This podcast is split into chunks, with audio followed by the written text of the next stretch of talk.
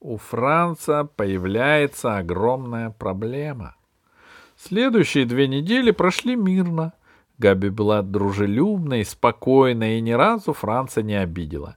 Ревновать к Сандре тоже не было необходимости, потому что Габи и Сандра разругались из-за того, что Габи сказала в школе, будто бы Франц разбирается в лошадях гораздо лучше Сандры. Каждый день Габи уберя... уверяла Франца по десять раз. Мне ни капельки не волнует, что эта дурында со мной не разговаривает. Она мне больше не нужна, ведь у меня есть ты. И Франц решил, что за такие слова не жалко и дальше притворяться лошадиным обожателем. Он терпеливо выслушивал Габи, когда она пересказывала ему только что прочитанную книжку о лошадях. Часами смотрел с ней лошадиные видео, вырезал из журналов фотографии лошадей, приклеивал их на бумагу и раскладывал по папкам. Делал он это наугад, хотя уверял Габи, что с первого взгляда понимает, к какой породе относится лошадь. Но все же, не надеясь полностью на интуицию, он решил немножко просветиться. Среди старых маминых книг Франц нашел маленький справочник про лошадей.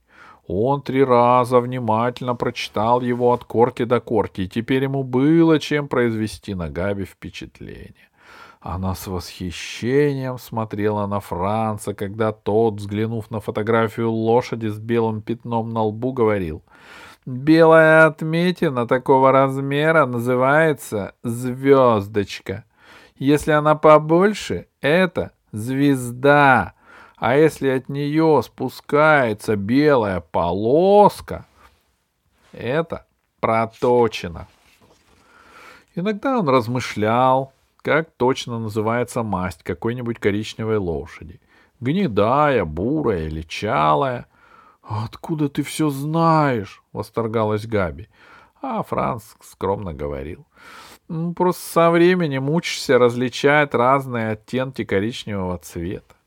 Конечно, Габи хотелось, чтобы Франц рассказывал ей еще и про уроки верховой езды, за которые он якобы ходил, на которые он якобы ходил прошлым летом. Это давалось Францу нелегко.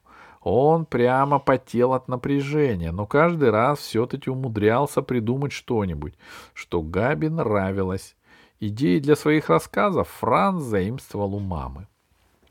Он расспрашивал ее об уроках, на которые она ходила в детстве. Кое-что мама еще помнила. Например, как сначала надо было научиться надевать на лошадь седло и уздечку, и как на первых уроках надо было ездить все время по кругу, а инструктор стоял в середине этого круга, ввел лошадь на длинной веревке и повторял «Подстраивайся под движение лошади!»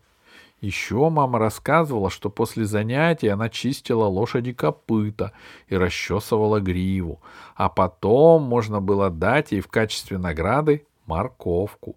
Морковку надо было держать на раскрытой ладони, чтобы лошадь не укусила за пальцы. А однажды у лошади было плохое настроение, и она маму сбросила. Только мама и не подозревала, что Франц выдает ее воспоминания за свои собственные. И вот однажды утром Габи позвонила в дверь на целую четверть часа раньше обычного. Она всегда заходила за Францем, чтобы вместе идти в школу. Франц был в ванной, расчесывал свои кудряшки. Дверь открыл Йозеф. — Что у нас, часы отстают? — удивился он. Габи крикнул. — У меня хорошая новость для Франца! Больше не могу ждать, а то лопну. Где он? — Я в ванной! — крикнул Франц. — Заходи! Габи беж... вбежала в ванну. Она обняла Франца и крикнула. «Ура, ура, ура, ура! Я сейчас просто лопну от счастья!» «От какого счастья?» — спросил Франц. Габи отпустила Франца и сказала. «Через три недели мы сможем вместе ходить на уроке верховой езды!» Франц похолодел от ужаса и спросил, чувствуя, что вот-вот запищит. Ты уже накопила достаточно денег? Габи покачала головой. Один друг моего папы купил ферму и устраивает там школу верховой езды. Через три недели все будет готово, и нам разрешат кататься бесплатно. Франц сказал, это только для тебя. Мой папа ведь не друг с этим человеком, и у нас нет денег на уроки, совсем нет. Это и для тебя тоже, возразила Габи. Мы можем приходить вдвоем, когда захотим. Так сказал папин друг. А она с удивлением посмотрела на Франца и спросила.